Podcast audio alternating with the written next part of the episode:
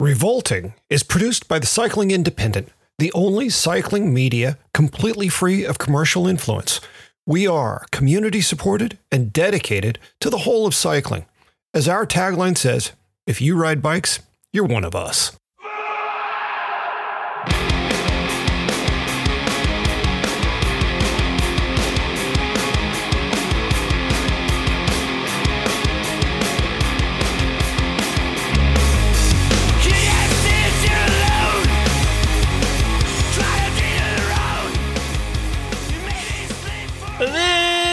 Revolting with Steve and Robot on the Cycling Independent, episode 114 The Unbearable Lightness of the Corrosion of Conformity.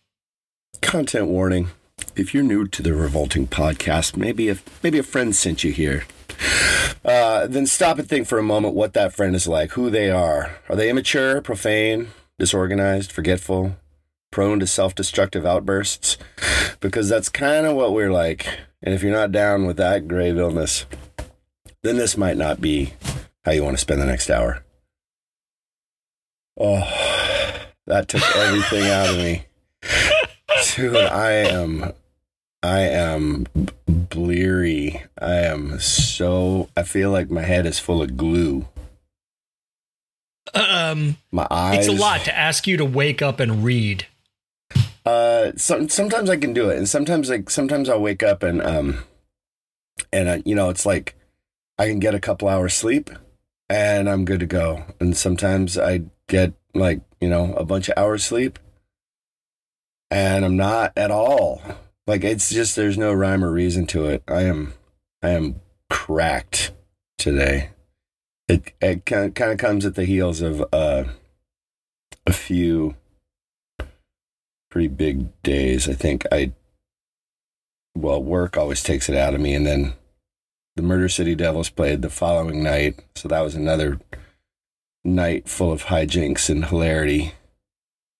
Uh, and then last night was not that big of a night, but I just, I'm like recovering, you know, because I'm old, I guess. Did Murder City Devils, did they play Bellingham or did you have to go to Seattle? Yeah, they played Bellingham. Oh. I hadn't seen them in 20, let's see, 20 years. Since 20, what is it, 2024 now? Jesus. Uh, uh, 24 years, I don't think. Um, and it was, it was funny because they all looked like total degenerates, uh, when I saw them, you know, two decades ago. And now they look like college professors. They were wearing khakis and button up shirts and stuff. Uh, but they, they sounded great. They played really good. Everybody had a really good time but they're a funny band to me. And I wrote a thing yesterday said uh, that they're like the fruit stripe of punk bands because I won't listen to them for a while, and then I'll um I'll hear them or something, and I'll be like, oh yeah, fuck, I've really really liked those guys. And then I will buy all the records for the third time because I buy them and then sell them and then buy them and then sell them. And I buy them and I listen to them a lot and I'm like, yeah, this is great. And then just one day, it just is the most boring shit I've ever heard in my life. And then I put it away or I sell it or whatever and then revisit it a few years later. I'm like, oh yeah, I really like these guys. I wonder why I keep getting rid of the records. But now I, I know. Now you know. For- and you probably won't forget this time? Ah, you probably will. Mm. I definitely Um, will. Fruit striped gum. Uh, you also chew, and you're like, oh, fruit striped gum is the best gum. And the flavor leaves immediately. Oh, That's what I mean. ah, yes, yes, Not yes. that you forget how good fruit stripe gum is. It just that initial punch. Uh, fruit stripe gum, rest in peace. By the way, they they are no more. Hmm. Um, yeah, you don't. It's I don't forget how much I like fruit stripe gum. I just, uh, it's just, it just loses its panache. What? So after la- I was li- just listening to last week's episode this morning, and I really found myself hung up on the thing where you and your sister did I Love Lucy skits with Starburst on your fingertips. Yeah. Um, This is what happens when you grow up in a small town and uh, not even a small town, but like in the cuts, and you don't have any other friends, and you don't have like you get deep in your own imagination, which you know I guess is probably I guess that's good. Like we had to make our own fun. We didn't have a lot of money, and we didn't have a lot of toys, and we didn't have a lot of people like kids around, so we invented our own shit. I wish that I had video of your I Love Lucy skits. And plus, kids are just fucking weird. They are. But how I don't know which one of us came up with that, but it makes sense, you know, like safe for the if we no, had no, it totally does. If we had licorice, then that could have been Ricky, you know, because otherwise we had to make do with lime. For, right. For people who um who don't know what we're talking about, by chance you missed that anecdote. When my sister and I were small, we'd be doing car trips down to the big city to pick up whatever you you know I don't know go to take a trip to the big city. We would chew on like uh, a Starburst candy and like soften it up, and then we would fold it over the tops of our fingers. And and uh, the lemon was Ethel, the red probably strawberry was Lucy, uh, green was Ricky because that was as close to black, I guess. And then the last one there would be nothing on uh, the finger because that was Fred because he was bald. And then we would do like little I Love Lucy skits together in the car. Yeah, it, it was. Uh, you know, you make you find your fun where you can. Have you been eating a lot of jelly beans lately? No, why? I just I, that's a, when I heard that story again this morning. I was like, I should check in on his jelly bean consumption. Oh, the sour, the Trader Joe's jelly beans. Yeah. No, um, another favorite candy thing, uh, kind of candy confection, is the uh, who, who makes gummy bears? It begins with a H. Haribo? Haribo. Um, it's the Haribo Haribo? Haribo, Haribo twin snakes, and they're like purple and orange, and they're stuck together. So you take those and you put them in the freezer, and you don't eat them as quickly because they're frozen, but they have kind of a uh, pacifier quality, and they they're delicious. And I like the texture. Twin, snakes? Yeah. Have you ever have you ever been in uh, have you ever been gone to Denmark? No.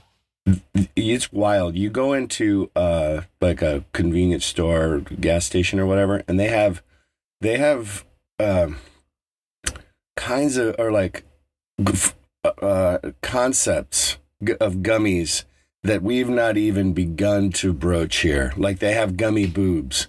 And on the package there's a cow with big boobs in like a like a farmer's sundress kind of thing, and you get and you get boobs. They're like gummy, but they're just like available to everybody.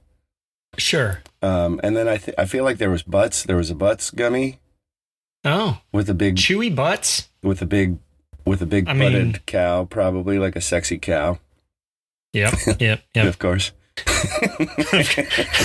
I mean, just say cow. We know what you mean. uh, yeah, but here, like in America, like we have bears and snakes and worms.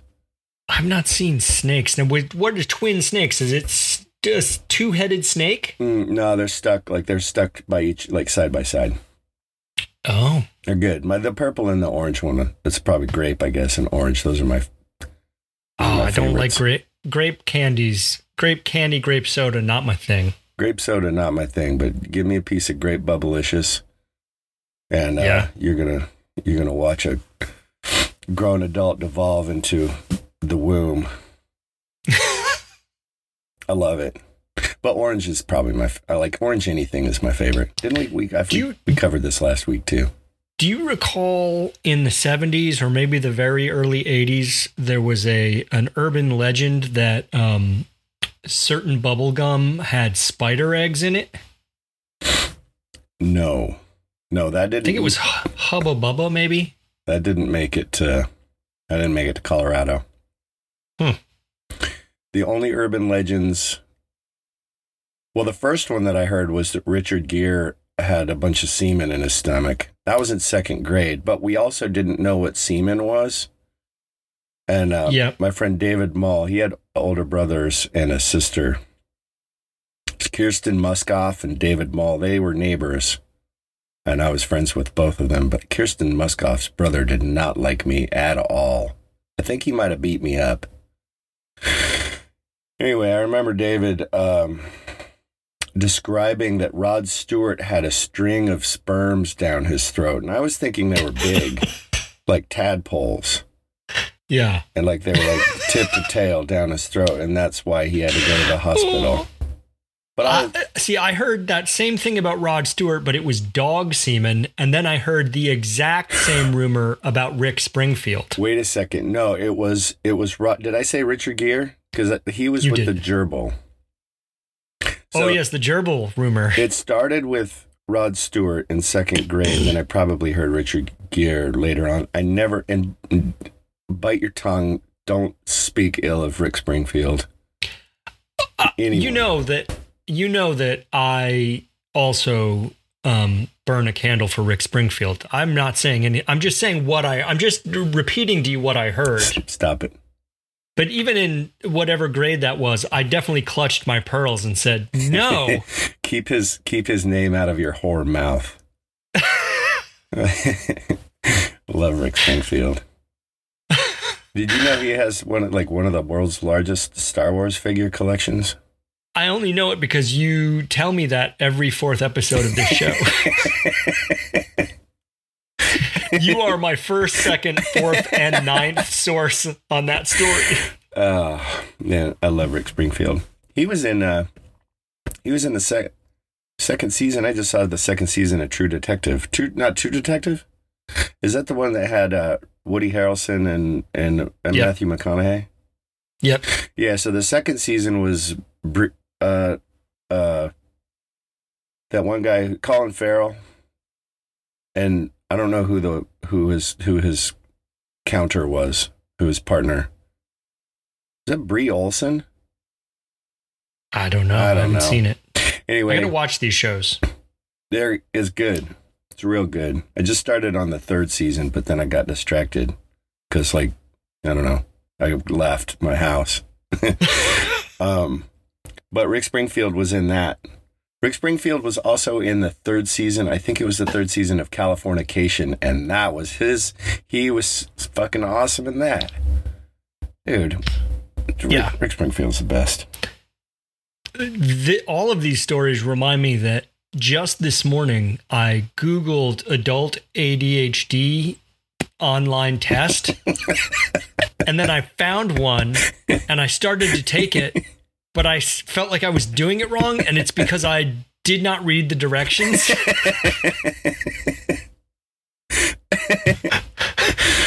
and, and then I got to the end and I, I, I don't think I learned anything. Basically, anything I said, they were like, "Yep, you got it. Yep, it's you."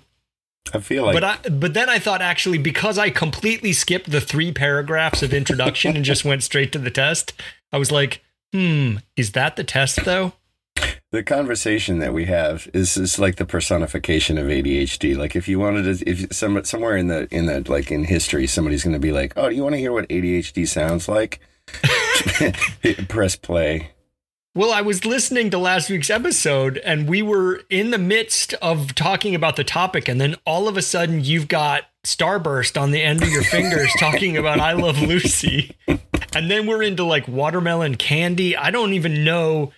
I was like, who are these fucking lunatics? Yeah, I Yeah. saw. I I got tested a lot when I was a kid, and I was I ended up. They found out. I mean, somebody knew, but this conclu- conclusively proved that I had uh, some learning disabilities.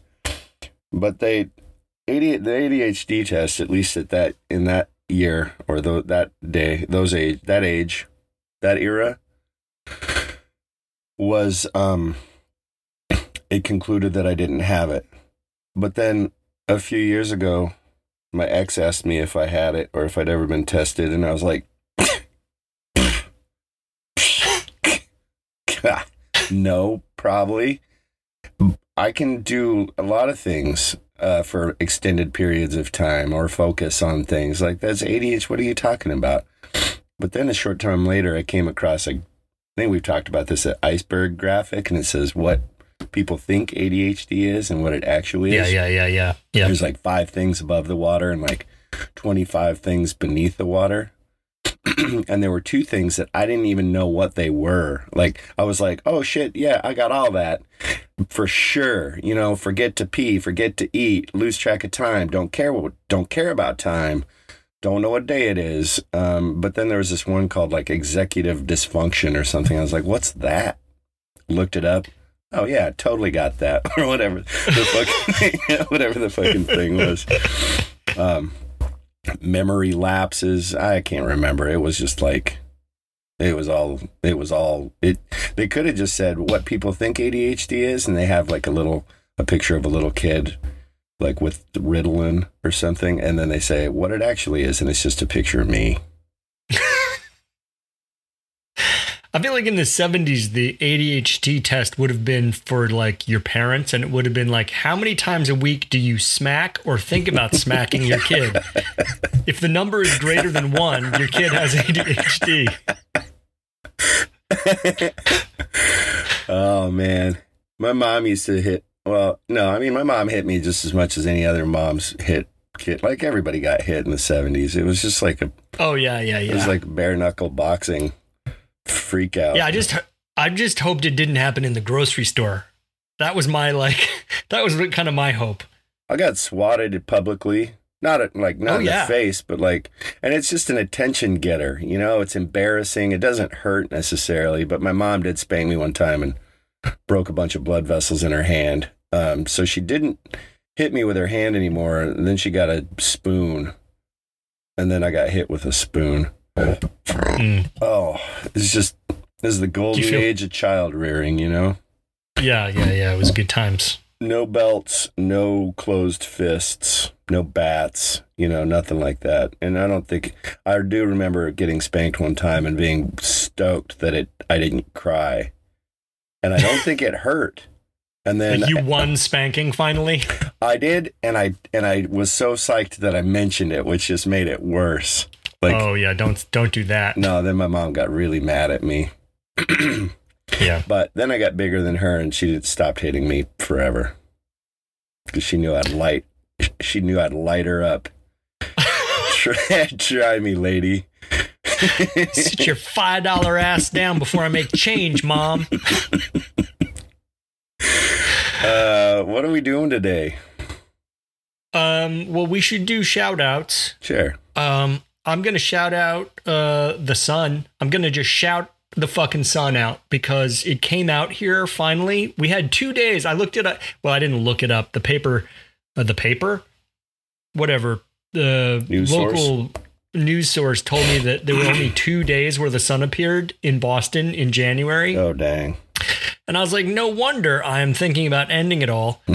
Uh, and then the sun came out, and I felt way better. So I'm I'm shouting out the sun. I hope there's sun wherever everyone who's listening to these words is are is oh, whatever the appropriate verb is. Is are Yeah, both. yeah. Yeah. Whatever the vitamin D, whatever is happening, I really appreciate it. Um, I also want to. I w- spent the weekend at a casino in Connecticut where there was. I took my kid to a volleyball tournament. Okay. And I just want to shout out whoever made my burger at the casino this last weekend because it was a really good burger. I didn't expect it to be good, and it was really good. And I just, it, it was what I needed at that point. Uh, solace is found in lots of places. The face of God can be found anywhere, even a burger. Yeah. Yesterday, I went to the town hall in my town uh, because my mother sent her check for quarterly real estate taxes to herself. So I get her mail now. So I brought the mail up and I was like, why do you have a check addressed to the town of Arlington, but at your address? And she didn't know. So I took it to the town treasurer and there was a little there was a little sign next to the treasurer's window and it said if you can't be kind at least try to be vague and I I thought to myself, yeah, yeah, I'll do you one better. I'll do both. do it. I'll do both. I'm gonna be kind and vague. Kind and vague, yeah. Every time you Um, tell a story about something with your mom, I I shudder. I'm so generally irresponsible. Like I'm not I'm not doing well uh in terms of adulting. Mm. These days I'm managing, but I'm just like my head is just above water. And um I think like my mom handles all of my parents' financials and she does stuff online and my dad is really resistant to learning how to do any of this stuff and if something happens to her it's definitely going to fall on me and i am not ju- i'm just almost managing my own shit let alone like having to manage anybody else's. It's gonna I, I can see like in a time in the very near future if something happens to my mom my dad and i will both be homeless within the week. Yeah, it's um my mom is this embodies this strange paradox where she wants new technological gadgets. Like my mom has a bitchin' iPad, uh yeah, like a really bitchin' iPad, uh like the latest one, most memory, etc. No idea how to use it. She has like a killer uh Mac laptop, no idea. And so she's continually talking about like how she's going to get learn how to use these things but i kid you not that she cannot after f- maybe 15 years of attempting she cannot attach a file to an email the the, the, pa- the paperclip icon is not that's not the thing that she automatically gets- goes to. She gets that uh, she needs to paperclip. She gets that. What she doesn't understand is how the files on her computer are stored at all. Like if the paperclip doesn't take her immediately to the folder in which the attachment is uh, there's no chance in like a million years of clicking that she's going to find the the file she wants because she doesn't Huh. understand. That the, the folders have files in them. Well there's there might be hope for for us in the future. I can tell you that when the treasurer, the lady treasurer at town hall, when I told her my mom uh, sent her check, their check to herself, she like blinked once and that was it. Like, I- think our town is full of people who can't do life. yeah yeah mm. it's so it's uh it's it's right on the horizon for me It is. you know like i still get check i get bills mailed to me because i i if i don't have the thing right in front of me and auto pay is not good because i never know if i have enough money in my account so like uh, if i just am auto paying everything then um i for sure am going to get overdrawn and, and at least if i send a check in like oh god i hate it oh i hate it so much Oh, great. Now I'm fucking sad. Thanks a lot. You're welcome. Um, maybe I got these glasses this week um, that you did not, you have not commented on, which I find heartening because I bought them because I think they're really stupid. And every I got, they came. Hmm. Did they come yesterday or the day before? I forget.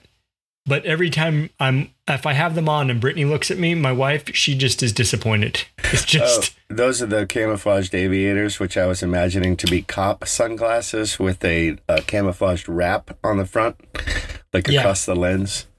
Yeah, I was that might be cool. No, it wouldn't be. I was imagining something so much worse than those. But I can Oh. see, I can see you, but you're only like postage stamp size, and you always have glasses on, so I don't. You know, Oh, you're wearing glasses. Yeah, okay. Those yeah. are, they kind of look a little bit like MC Hammer glasses. Yeah. I think they're pretty dumb, but I'm committed to them. Uh, maybe it, maybe I need to get glasses. Maybe that would make things better for Maybe me. Maybe I would be larger than a postage stamp. I should make you right. bigger so I can see what I'm doing. Uh, so shout out, we got the sun covered. Thank you, sun.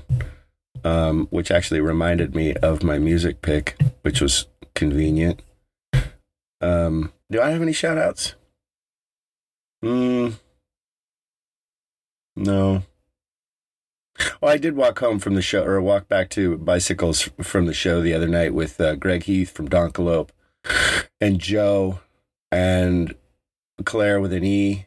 And I got them all to do rock and roll woos with me, you know, like high pitched, like real powerful from your diaphragm, like whoa, like that. We are walking Yeah. down the street and we were each doing them. Yeah. And it is, pre- and it, I don't know, it was like midnight. We were all pretty keyed up. And it's Making pro- friends. it's probably one of my, my one of my fondest memories of the last like four years. Like it was Oh, it was so much fun and they were they were all committed to doing woos with me i'm not good Yeah. at it my vo- my uh, vocal cords i don't think are long enough like every now and again i'll get a fucking money one but like robert ives from blue collar that guy can fucking sock dingers every time uh, Yeah. Stacy cooper um, uh, dirt hooker she can do them every time i cannot and it is it is a deficiency that exists in my life that is is is expansive and heartbreaking. Um, you have such a deep, nice, sexy voice Mm. uh, that you. I, I I feel like you're being greedy. I feel like um, I feel, I feel like you can't have it all, man. I wish I could get a good rock and roll woo. So it like it sounds like somebody if if uh, like Wolfman Jack tried to sing falsetto, it's just Right. cracked and not good. I got a good one the other night though, but uh, Claire with an E was totally down to play. Uh, Joe, he didn't remember it. Uh, Tina, his drunken alter ego, had taken the, taken over the wheel at that point, so he doesn't even remember it. And Greg was finger guns. He has two drunken alter egos. There's uh, Angry Tony, and Angry Uh-huh. Tony's kind of a drag. Finger guns is the fucking best though, and Finger Guns was Oh. out. Um, yeah, fun shit. Uh, you don't you know? Don't say that I, I can't dream or I don't I don't dream big enough because all I want to do is w- walk around at night drunk with my friends wooing. okay, so that's my shout out. Uh, we gonna do music pick or are we gonna do? Oh yeah, let's do music pick. Well, yeah, I'm gonna do a music pick, but this is not my music pick. But you doing woos, drunken woos, reminded me that yesterday, yesterday, I listened to the album. It's not correct to say I listened to the record because I only listened to like two and a half songs before I was like, okay, okay, okay. the record, well, the the band is Wasp, Uh huh. Blackie and Lawless. the yeah Blackie Lawless's band Wasp, and the the their big hit was Animal, in and then parentheses fuck like a beast. Do you know this? Do you know Yeah. that track? yeah. I was like, when I was whatever age I was when that came out, I was like, what the fuck is this?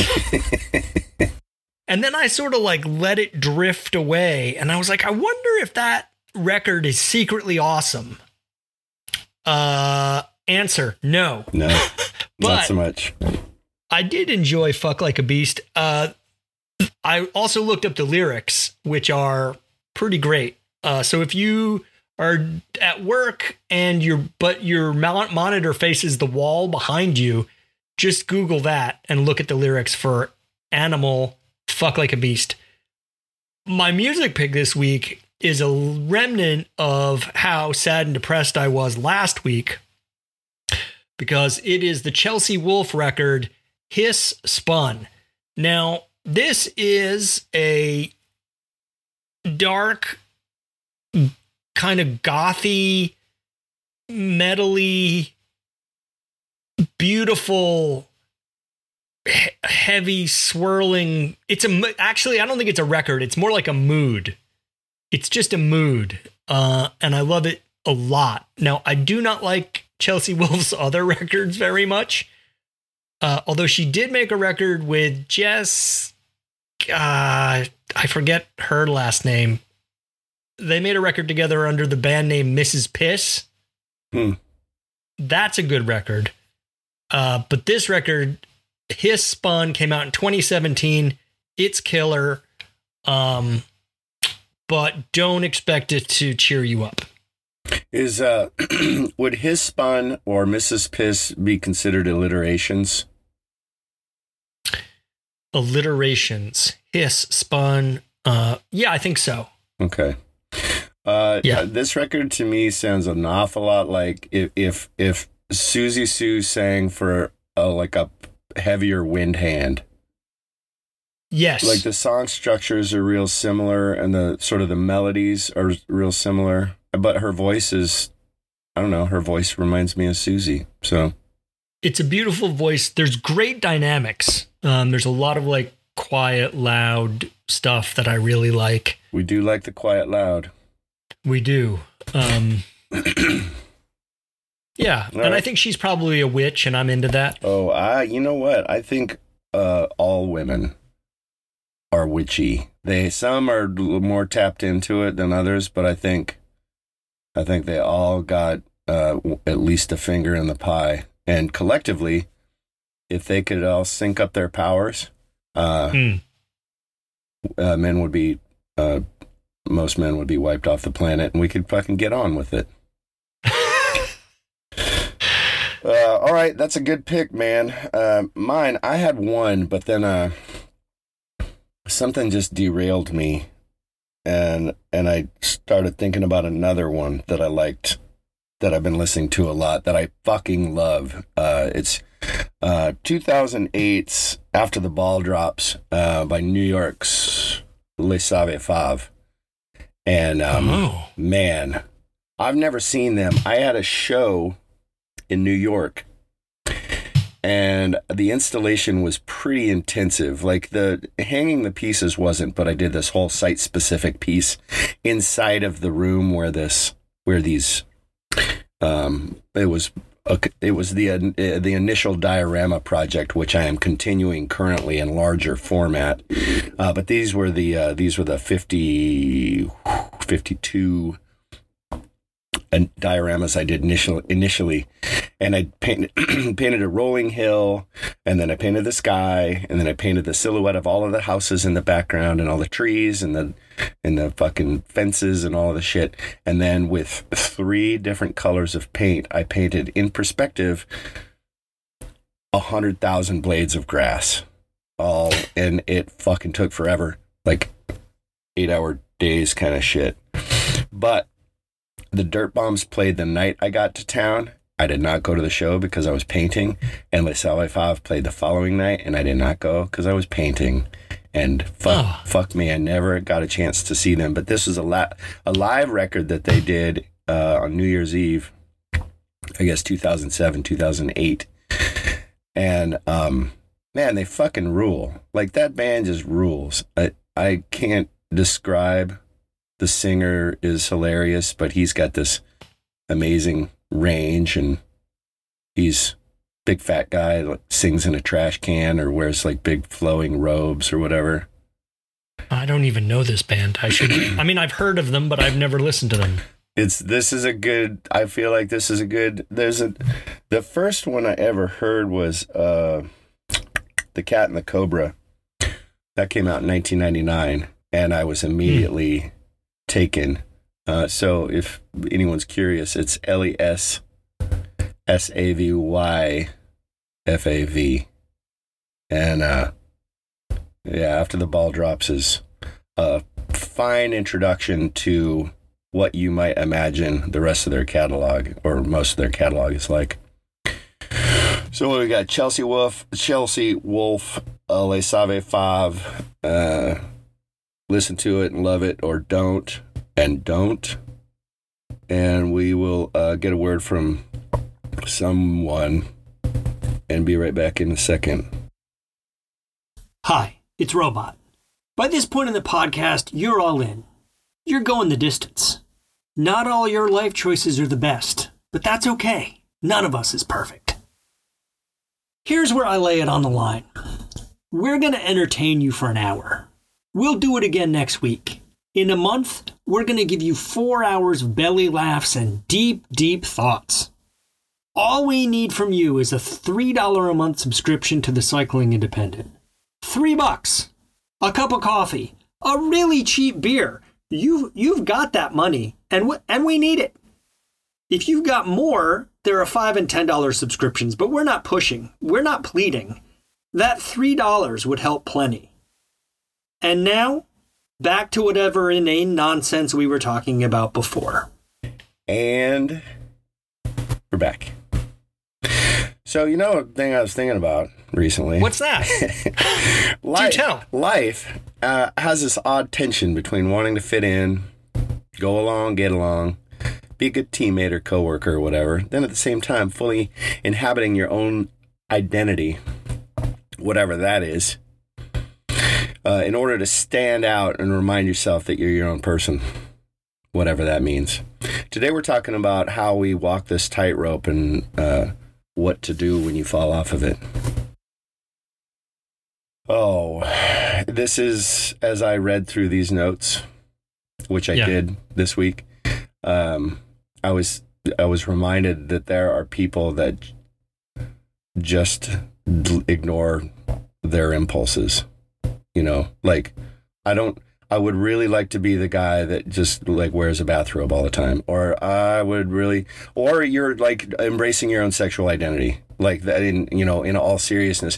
But because of the environment in which you live, you have to stay hidden, and the environment, the ever increasing environment that is these United States, you can't be who you truly want to be, uh, and and what and how fucking sad, you know, like not saying like everybody should be, you know, like every like um, on the other side was like I want to be uh I want to be a Nazi.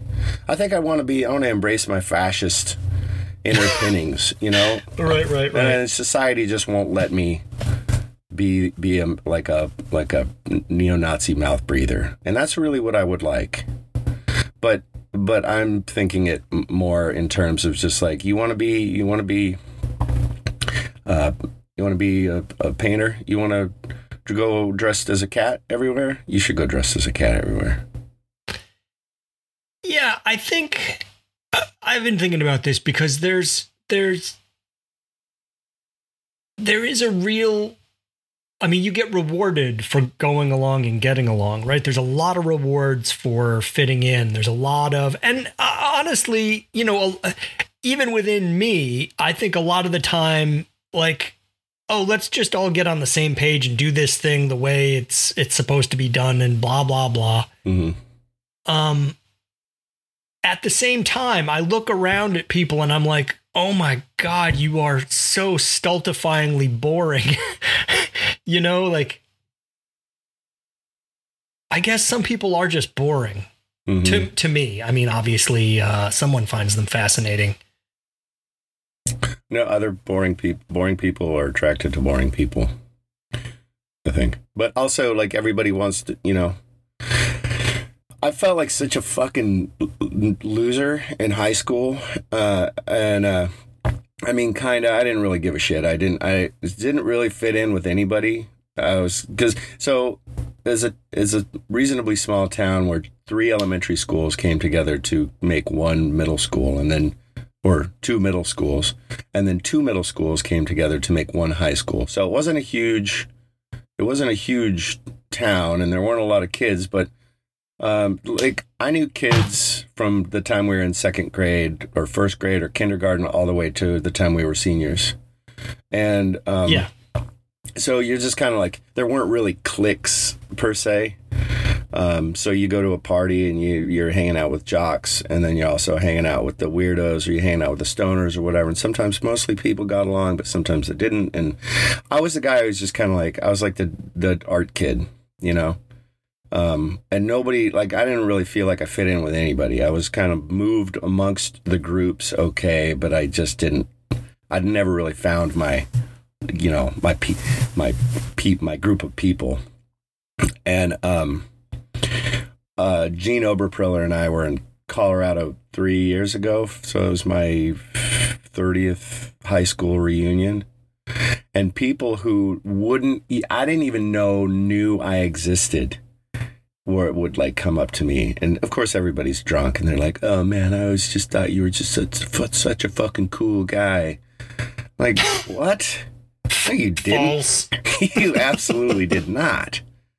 Um, but uh, it gave me a tiny glimpse into like you know be just uh, just everybody's trying to to fit in. And and part of that is like who you're going to surround yourself with. Like you're going to sell your reputation by being friends with the weirdo because that's you know all, when you're in high school or when you're a kid like your ego your reputation it's kind of like all you got and what or what you're building and all you got. Um so i i suppose big picture it was a formative experience or an experience at a formative time in my life to just kind of push me to not really care so much. And i think that still stands I think I think I'm still uh, look uh, on paper I'm not a weird guy. I'm a cisgendered heterosexual white dude. Uh grew up very middle class. Like I got no challenges. Um but there was I grew up in a pretty narrow culture. very narrow Mhm. uh, where even someone like me qualified as weirdo, I think. Uh, and then I came to Boston and I was like, oh, you can be whoever the fuck you want to be here in Boston. Um, but I think even even then, like you you sort of like graduate into adulthood and you have to make a living or find your way or whatever. There's this constant like sort of conforming pressure. Uh, and I think I'm actually still finding my way out of it, finding ways to do the things that be the person I want to be and give even fewer fucks if if you could I mean I th- I think I'm in a pretty good shape but I think there's a lot of room still Uh, it's uh, it's kind of funny with you know having started talking about this. I think the bicycle industry has always uh, maybe maybe it's more mainstream now than it was before you know 20 or 30 years ago but it's always seems i always joke about the bike industry being the corner to which all the marbles roll which is a double-edged sword because you've got people running companies who are total fucking knuckleheads who don't have any I don't know business not really any business acumen. Like everybody's just trying to figure out how to run this industry all the time. yeah Yeah. Um, which is why it's probably plateaued and nobody's really making any more or any less money. Well, they're making less money now, I guess, after COVID. Um, But it's skateboard industry is the same way. You know, you got people who are, you got some people who are killing it, but it's also kind of because the market uh, allows it. You know, if if if there was no interest in bikes, there was no interest in skateboards, uh, you'd have a bunch of people just like, well, I don't know what the fucking, I don't know what I'm doing, because yeah n- nobody went to business school. Nobody, we're we're not titans of industry. We're just kooks who who I- who market market and sell toys that the uh, that the others want. You know. Yeah, I think that that's true. At the same time, I went to Interbike, I don't know how many years ago now, and I was meeting up with someone I hadn't, I had only had like an email relationship, email and phone relationship with them. And they were like, Oh, where do you want to meet? I was like, Well, let's meet in the main lobby. I'll be the white guy with a black t shirt on. and then and then after a couple years that look just got upgraded with a flat brim cap. So what what i like i think i ended up in the bike industry because i started off in restaurants and then that was just i couldn't maintain that lifestyle but i ended up i was trying to make money. I went and did software stuff for a while and so i could not fucking hang there. And then i went to publishing and i was like oh my god I just can't. And then so I ended up in the bike industry and I was like, ah, finally, Yeah. I'm here with the other weirdos. Uh, but the, it has its own, it definitely still has its own conformity. Like, this is what. This is what a downhill rider looks like, and this is what a roadie looks like, and this is what, you know, it still has that conforming pressure that is annoying. it's hard to stand out in a in a room full of people who stand out. You know, like how? Yeah, I don't even think I need to stand out. I just think like we're all free to be different here. How come so many of us just look the fucking same? Yeah. Well, yeah, I, and I was thinking there was a time like the first Interbike I went to was in, it was the last year was in Anaheim, so it was like ninety six maybe. 96 or 97 and uh the look the i mean besides the fact that it's just like predominantly white um the B, the BMX segment was always the fucking weirdest. You know, like hand and it was like that you just knew like the BMX zone was where the where the real fucking degenerates hung out, which was that was kind of what I was attracted to. Mm-hmm. But the average person that you'd see walking around was a white dude, probably 30 to 45, cargo shorts, uh, T- Teva shoes, like strappy shoes, yep. goatee, yep. and a tiny Timbuk2 bag that they just got made like at the show. And and yep. and those were and you I mean it was like a cloning machine was was in the corner and they were just spitting these guys out and then they would immediately go and stand in line at the Marzocchi booth to get posters signed um, by the Marzocchi girls. It was just I mean it was so absurd but and I think you know whatever. I spent a, a long time in the Bay Area, and I I met.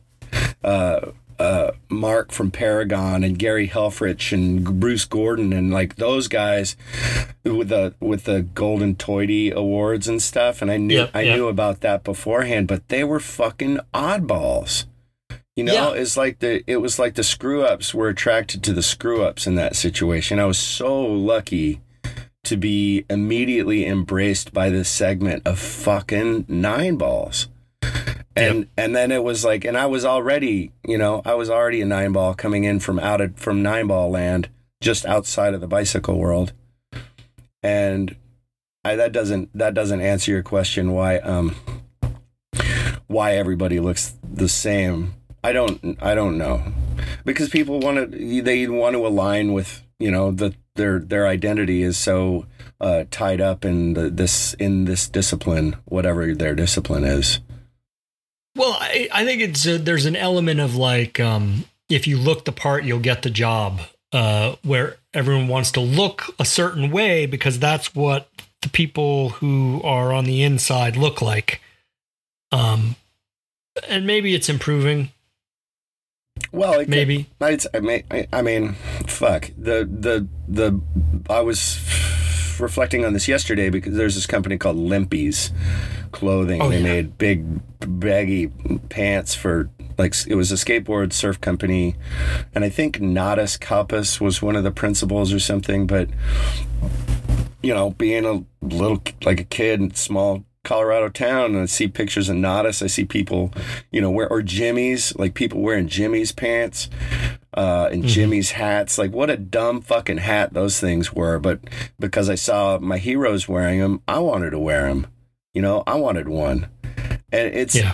It, so like I'm not saying that I'm uh, immune to it. I totally have fallen into the thing too. I, some monkey see, monkey do. I don't know. I see my heroes wearing stupid hats, and I'm like well, yeah, I wouldn't do that. I wouldn't necessarily wear a stupid hat on my own, but these fucking guys are doing it, and it, it's this, it's the whole, it's the whole, uh, like, uh, oh shit, I was gonna, I was about to make a point.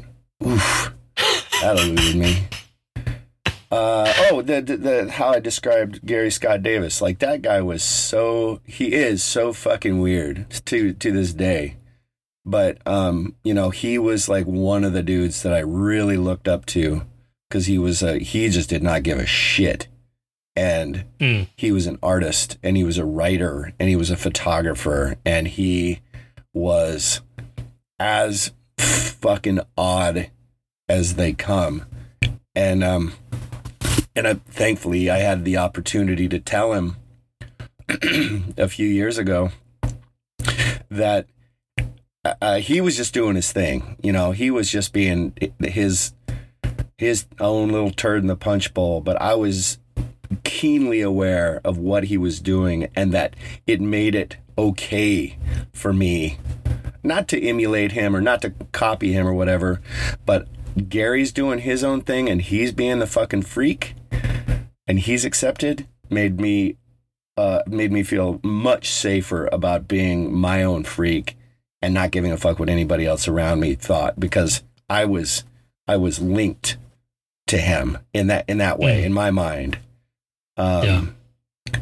and you know I don't know art just art stuff probably really helped me helped propel me in a certain direction because artists are supposed to be fucking kooks and Right, right. so that it is a license. yeah yeah um Well, let's let's flip this around for question one. So, as a nine ball, how hard do you have to work to fit in when you go out in the world?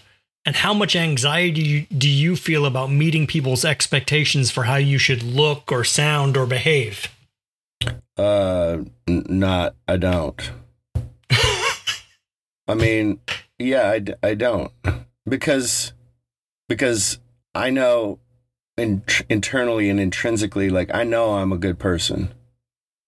Mo- Hmm. Mostly, um, and I know what what's in my heart, and I know what I'm capable of, and I know what I've been capable of, and I know the life I've lived, and and someone else's someone else's judgment of me matters as much as my judgment of someone else. It doesn't. It doesn't. So Right. it does. It's never. It's never phased me. And if I if I feel good and I put on some ridiculous shit, but I feel good, I feel comfortable and confident. And not just I'm saying if if if one puts some wears something, does something, it makes him feel good, it makes him feel confident, secure. Um, nothing that anybody else can do is gonna is gonna affect that adversely. I don't think. Mhm. Uh, granted, you want to be a big flamboyant uh, queen, and, and you go, you know, the nuns of the whatever the you know the big cross dressing nuns with tons of makeup, and I can't remember what they're called, beards and white face paint. Oh man, they're fucking amazing. But if you know they wanted to go out in small town Texas uh, by themselves, that probably wouldn't be great. Um, they'd be being true to themselves, but they're also potentially in a community that absolutely doesn't understand them. And I think one of the primary there's love and fear. These are like two primary motivators in a human animal. And fear results in violence, oftentimes ignorance. I don't understand what this is. And so therefore I must not strive to understand it, but I, I have to destroy it. Um, so I, I understand like it's real like you said, I'm cisgendered white dude. You know, the, the the most extreme thing that I'm gonna do is is not the most extreme thing that can be done or that I am inclined to do isn't the most extreme thing. So having said that, you know, I'm not I'm not covering all bases. Like do what you want to do, wear what you want to wear, go where you want to go. Because I realize that's that's not realistic or practical for a lot of people. So that's just a ca- caveat. I'm just talking about my own shit. Mm, mm, mhm, mhm. But if I feel good and look good and feel or feel like I look good and I'm confident, like I do it just whatever. Nobody's nobody's opinions of me matter.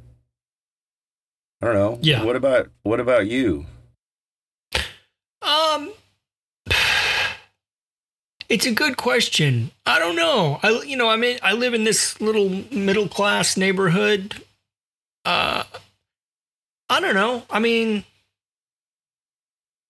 again, I think that there is constant for all for pretty much everyone. I think there's conforming pressure. Um, and sometimes I just think it's a lot easier to fit in than to not. Uh, I think that's what the pressure is, basically. Mm-hmm. Um, you know, like I, I have a I have a sweatshirt that you made that says "Worship Satan, respect women." I, I love it so much. I wear it to the grocery store, and little old Catholic ladies give me the hairy eyeball, like "Worship Satan." I've had people say to me, "Well, do you really worship Satan?" And I'm like, I usually respond like, "Oh." There's no such thing. because their stupidity makes me so tired. But at the same time, that then creates this like, ah, maybe I, maybe I'll just put on the other sweatshirt. I don't, but it's like, Well, you know you're gonna you you wear something like that, and you know it's gonna get a response. You know because you're kind of being intentionally provocative. Do I do I Yeah. always have the energy to fucking discuss uh, theology or you know like no there is no actually you know you can't you got to believe in God to believe in the devil and I don't believe in either. So uh, you know do I do I think that humanity uh, looked for a fucking scapegoat and be like oh well that that that person did evil things therefore the devil must be in their heart like there's got to be a fucking antagonist to every protagonist and I just think it's a bunch of garbage. I do wholly believe in respecting women. yeah, I, re- I was gonna say, like, can can I just respond like, well, could we agree on respect women? Could Yeah. we could we get to 50 Yeah. percent? I love it when people like give me grief about it. I'm like, well, what's your problem with respecting women?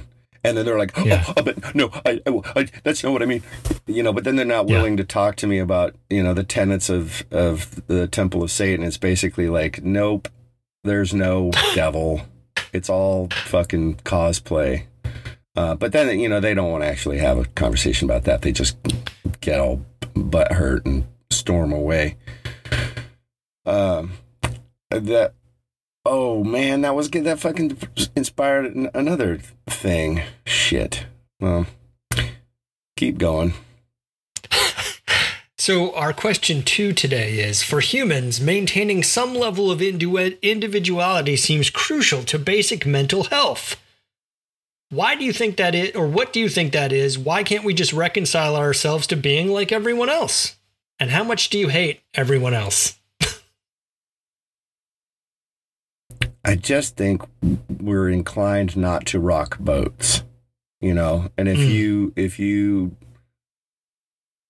uh oh it does fuck. cost energy. i do remember what i was gonna say we so i've told you about the mustache party we used to have Yeah. and a bunch of us would grow mustaches. So this one year, the last year, I think we did it.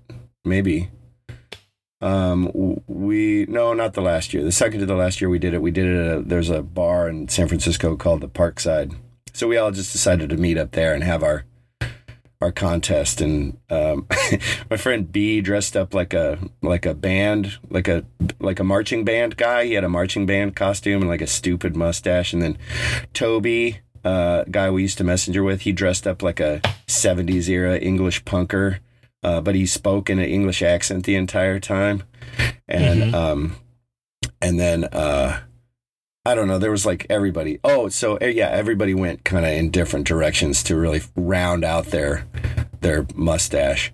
Uh, and Mhm. I went to a thrift store and I wore, I got two, like a pair of really super small uh, purple shorts and a Taz half shirt, and I had a fanny pack, and that was basically my costume. Yeah. And there happened to be a punk show that was happening at the at the venue that night, and the dudes, all the dudes in the bands were great, and they totally got it, and they were really friendly. But the crowd that came to see the bands gave me such shit, and I'm like, man, fuck you and your punk rock country club. You guys just you look exactly the same. And I come in Yeah. here like being me and you're giving me grief. Like fuck fuck you. You are you are you are a contradiction to everything you profess to believe in about being you know outliers or rebels in society. You guys all look exactly the same and now you're giving me shit for not looking just like you. Fucking hypocrites. That was when I turned in my punk rock card. Oh, right at the office, you were like slam it on the counter. Here, take, this. Take it back. Um, I don't. I. I don't know. Maybe it's a, there's a measure of safety in in towing the line. You know, if you if you don't stand Yeah. out, then then Oh, yeah. there won't be confrontation. If there's not confrontation, there's peace. I don't know. Right. It seems like there that that's true for people that they really try to fit in until the effort it takes to fit in is greater uh, than the joy of letting them their true selves out.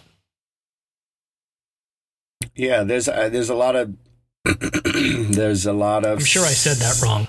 I think. Well, I understand what you're saying. There's a there's a deep psychology at work here, uh, and but it also takes a lot of energy to stand out. Both both ways. It takes a lot of energy to fit in if that doesn't feel right to you, and it takes a lot of energy to stand out if it does. Right. Or be one's own weird self if it does. Um, I don't know. You know, like I said, I was lucky to be embraced by a bunch of goofs as soon as I stuck my foot in the door at the bike industry. Um, I was lucky to have knowledge of people who marched to the beat of their own drummer when I was kind of finding myself. And so it's been reasonably uh, easy for me. And and that you know yeah. the, the, the few friends that I had, uh, Penabike Dave, I met him straight away in high school, and he embraced me. And I had like a cool little art gang, you know, in high school. And my photography teacher, fucking uh, Alan Rabel, that guy was is was and is so weird and turned me on to so many amazing artists and it just showed me that there's a big world out there who is willing to embrace me for whoever I am and become. So I was really lucky. I like when you brought up your art gang before, and I always get these images of like roving street toughs, and like someone yells something terrible at them, and they're like, instead of yelling back, they start to like scribble. they start to like draw uh, like really cutting comebacks. I think I can. It was Dave Strunk, Nick Moise, Tom Barnes. I was kind of junior varsity making art brothers. Dave, sort of. Oh, and uh, Billy Riddle. Um, Dave kind of like took me under his wing, you know. But I was like, was I as far as he was concerned, I was like a full fully patched member, but I think as far as the others were concerned, I was not so much. They were like, ah, Steve, he draws penises on stuff pretty good, but it could be better. it was fun, man. We did all these like illicit, uh, super irreverent uh, posters, and it drove our art teacher crazy because we would spend someday, you know, we would spend days on these things. And I remember Billy did this drawing, this colored pencil drawing of this old couple um, leaning against the fence. We would go through old uh, issues of National Geographic and find these fucked up pictures and then uh, replicate them or, you know, it was use it as sort of a template to, you know, whatever came from our imagination. We would spend all this energy and all of this effort on these posters, on this these pieces of uh, butcher paper and then we'd put them up in the hallways and they would immediately get torn down and thrown away. And it drove our, our teacher fucking crazy. Like you guys are turning yourselves inside out for these things that are seen for 15 minutes and then tossed. And then once tom and dave uh, dropped out tom and um, nick and billy all graduated and then I was the only person doing it. So it was like obvious who to fucking yell at. so they finally, mm-hmm. like the t- the principal, called me into the into his office, and he had pulled one down, and he said, "You can't do this anymore, but would you sign this one?" it's fucking weird. Really? Yeah. Yeah, so he appreciated it, but just not enough to let me keep doing it. Mm. I mean, we and what's wild is we weren't doing graffiti, we weren't doing property damage. We were. It was. It's the most harmless form of graffiti, self-expression. We were beautifying, and that, but that wasn't. We that we yeah, weren't. Don't do that. We weren't toeing the line. We weren't putting up homecoming posters. We were putting up.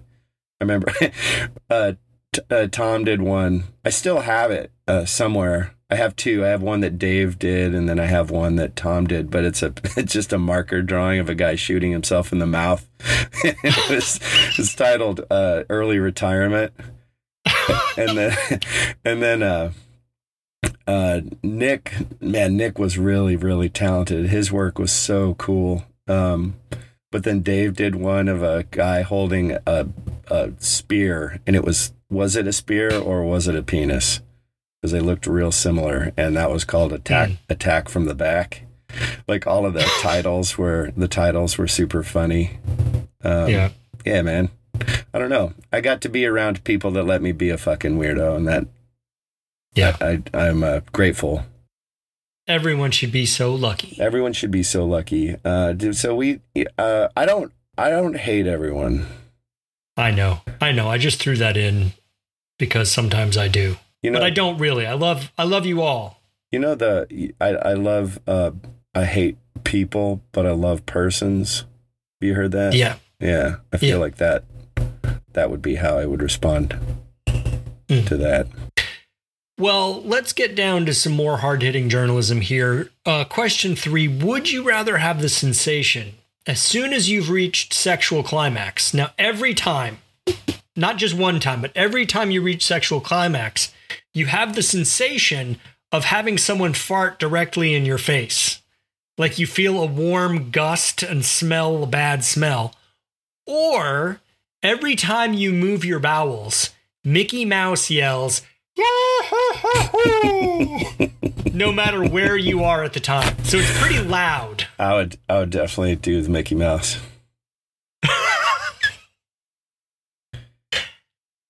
You know, I feel For I sure. feel like I've just That's a no-brainer.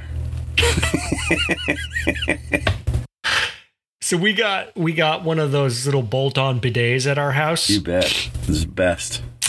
and uh the first I don't know, the first few days that we had it, every time I used it, I would yell, Yahoo! I told uh, And Brittany was like, I get it, that's funny. when we first got one, I called it the. I said the the sensation you get is hypothermia. Uh, they're the best. Shout out to all the bolt-on bidet companies. Everybody should have Yeah. one. Americans are filthy heathens. Uh, yeah, Um, I would do the. I would love. I would love a Yaha Hui in my life. More Yaha Huis. I would be kind of a drag. Like maybe, uh, maybe you, maybe I meet a a, a person and, and I have the first you know experience at their house and and uh, I wake up in the morning and I go in to relieve myself while we're all like bathing in the afterglow and then and then and then all they hear is Yaha Hui from the bathroom. That might be a deal breaker. Mm. But I'm still gonna Or go. you're at you're at a wedding and you're like, hmm, I don't feel quite right. You just step off the dance floor. It's fine. I'd, I'd take it. I think it's great. I think that's great. I'm I'm a big uh I- I'm real sensitive to smells, and if I'm if I'm fucking busting a nut, sorry mom, if you're listening. I'm gonna go. I'm gonna go with the latter. Um, both is that you too? Um Yeah, I probably go with Mickey. This one, so as you as I read it and I and you you answered right away, I was like, "Look, you've done it again. You've written two scenarios that you find amusing, but they're not well balanced." The answer is obvious. You got to go for Mickey Mouse on that one. Yeah. Hmm. All right. Better luck next week. Better luck next week. Hey, uh, here's your outro. Well, that wasn't so bad, was it? Sure, you felt mildly nauseous a couple of times, but now that it's over, maybe you can say you enjoyed it. Why not tell a friend? Why not drop a couple bikes in the tip jar to the Cycling Independent? Why not buy me that Fall Guy truck so I'll finally shut up about it? Not going to happen, but I'm not going to shut up about it. And even if I do get the Fall Guy truck, I'm not going to shut up about it for at least six months. Oh my god, if you get the Fall Guy truck, we're fucking never hearing the end of it. No, I will change my name. I will legally change my name to Colt Stevers. Steve Knievel's dead. Long live Colt Stevers. Hey, on that note, uh, thanks for listening. This has been a po- uh, what is it? On behalf of the Revolting Podcast and Cycling Independent, I'm Steve. Don't forget to suck it.